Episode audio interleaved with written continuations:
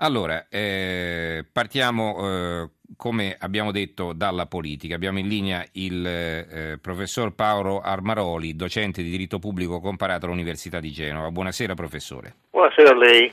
Allora, ricordo i nostri recapiti, il numero verde 800 05 05 78 e il numero verde e invece il numero per gli sms il 335 699 29 49. Allora, prima questione, l'approvazione della legge elettorale, tra parentesi adesso deve tornare alla Camera. Comunque, se vogliamo spiegarlo in parole povere ai nostri ascoltatori, che cosa cambia?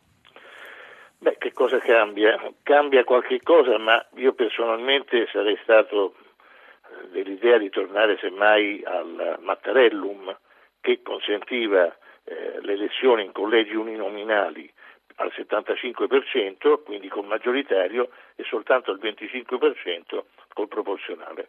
Qui che cosa abbiamo?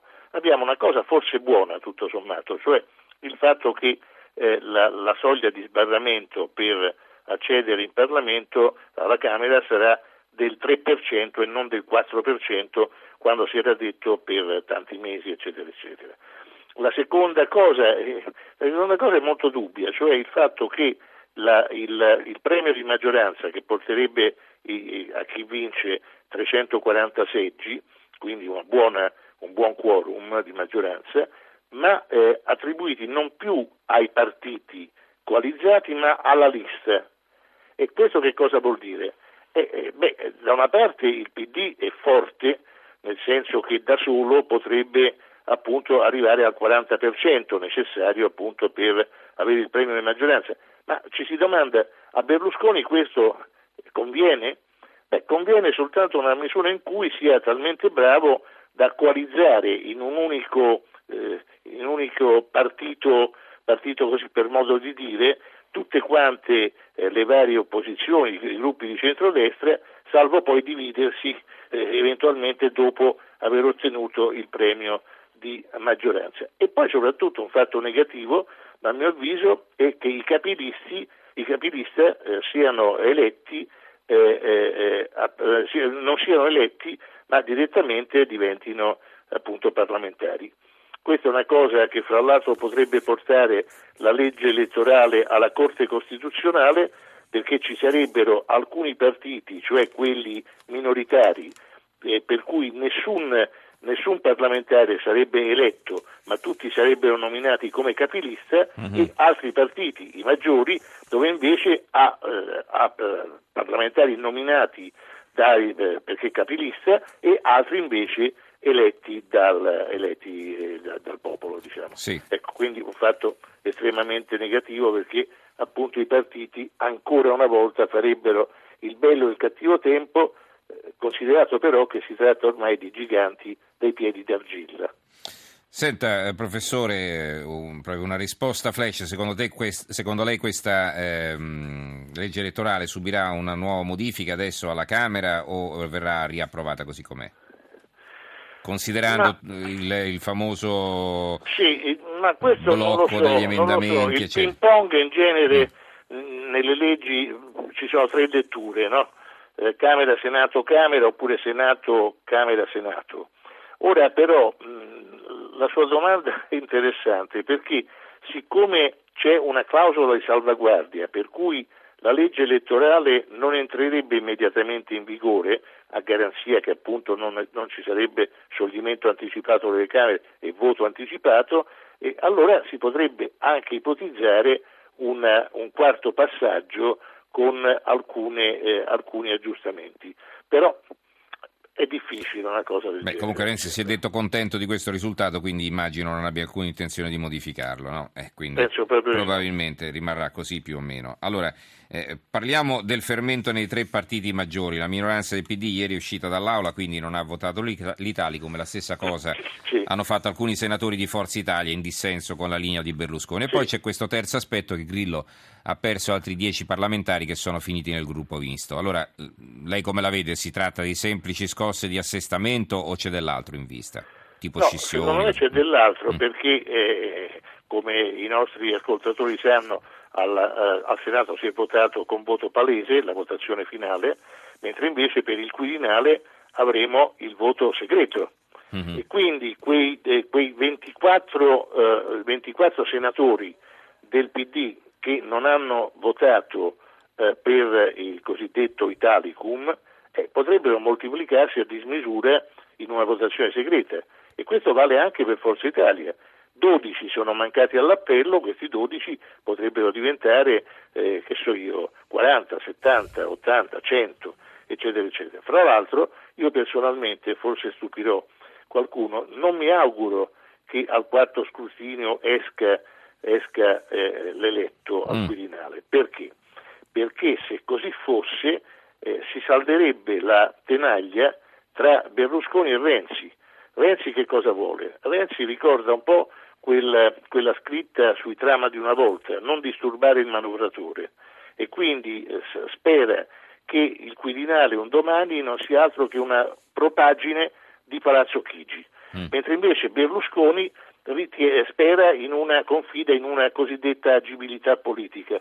Eh, noi italiani siamo bravissimi nelle parole, agibilità politica vuol dire essenzialmente la, uh, la concessione di una grazia, della grazia a Silvio Berlusconi. Mm-hmm. Ora, la grazia è anche possibile, ma un conto è concederla autonomamente da parte del Capo dello Stato, altra cosa è invece che entri in un patto scellerato tra i due maggiori partiti. Che cosa succede dopo? Se non viene eletto, come io mi auguro, al quarto scrutinio, si dovrebbe andare avanti e allora secondo me due sono i personaggi che hanno più chance.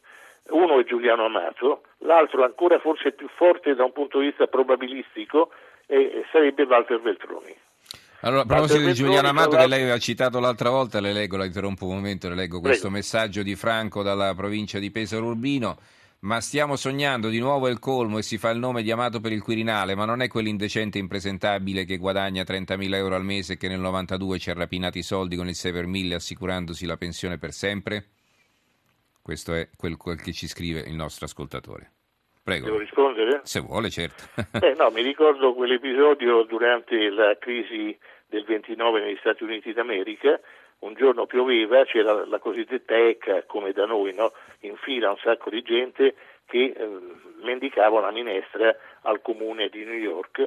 Passa una Cadillac e infanga una delle persone che stava in fila. Allora quello che stava vicino dice, beh ma insomma non reagisci? Dice no, non reagisco perché domani in quella macchina ci sarò io.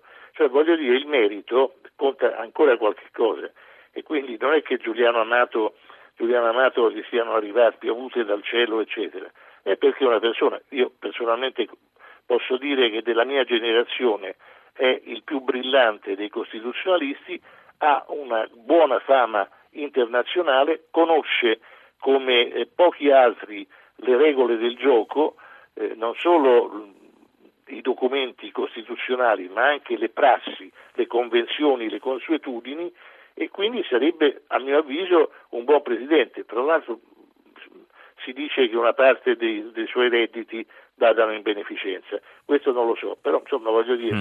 non è l'unico caso, so, eh, per esempio i segretari generali delle Camere eh, eh, guadagnano piuttosto mm. notevoli, però mm. voglio dire sono due persone, anche i grandi calciatori guadagnano cifre, beh, beh, probabilmente se le meritano, cioè se io volessi competere, che so io, con un giocatore della Lazio che fortunatamente oggi ha battuto per la seconda volta Abbiamo il Milan, eh beh, lei, non, mi darebbero, non, mi darebbero, una lira, ecco, questo per quanto riguarda Nato. Per quanto riguarda Veltroni, Veltroni mm. ha buone chance, anzi eh, a mio modo di vedere maggiori di Amato da un punto di vista probabilistico, perché Veltroni eh, innanzitutto penso che sia ben visto da Berlusconi e dal centro-destra in generale, perché è stato sempre rispettoso di, di, quando lui stava al governo dell'opposizione.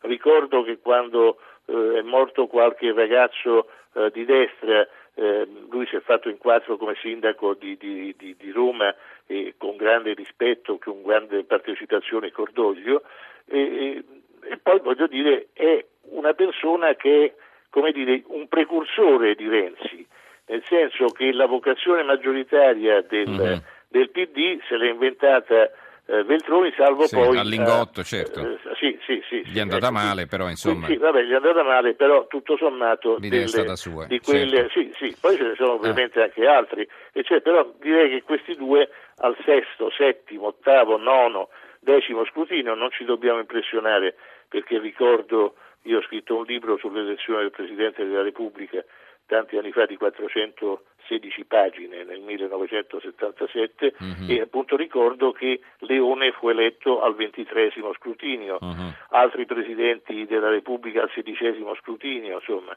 quindi voglio dire non ci sarebbe scandalo uh-huh. in mhm. questo, anzi semmai lo scandalo è la tenaglia che si chiude.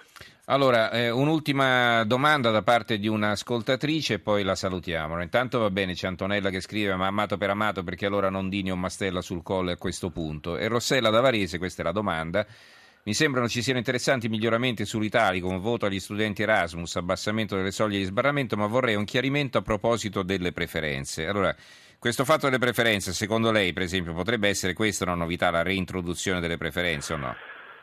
Ma, o è da sì, escludere? Però, però, però, però, le preferenze innanzitutto sono un unicum in Europa, se ricordo bene. E meglio sarebbe collegi uninominali, mm-hmm. o, o, o, sì, uninominali. Eh, cioè in fin dei conti come, come accade ogni partito pre- presenta sì, il suo candidato eh, sì, c'è il candidato A, il, eh. il partito A del partito B eccetera chi ha la maggioranza del 50% Viene passa, eletto. altrimenti si va al ballottaggio mm. e appunto uno di Quindi due. Quindi non la lista delle preferenze come una volta, no? che uno no, votava no, il numero no, 5, il numero 23. Porta, eh. Mm. già, già la corruzione in Italia siamo non mi ricordo a che al 365 posto, eccetera, eccetera, non, non vorrei che appunto eh, peggiorassimo ancora. Mm-hmm. No?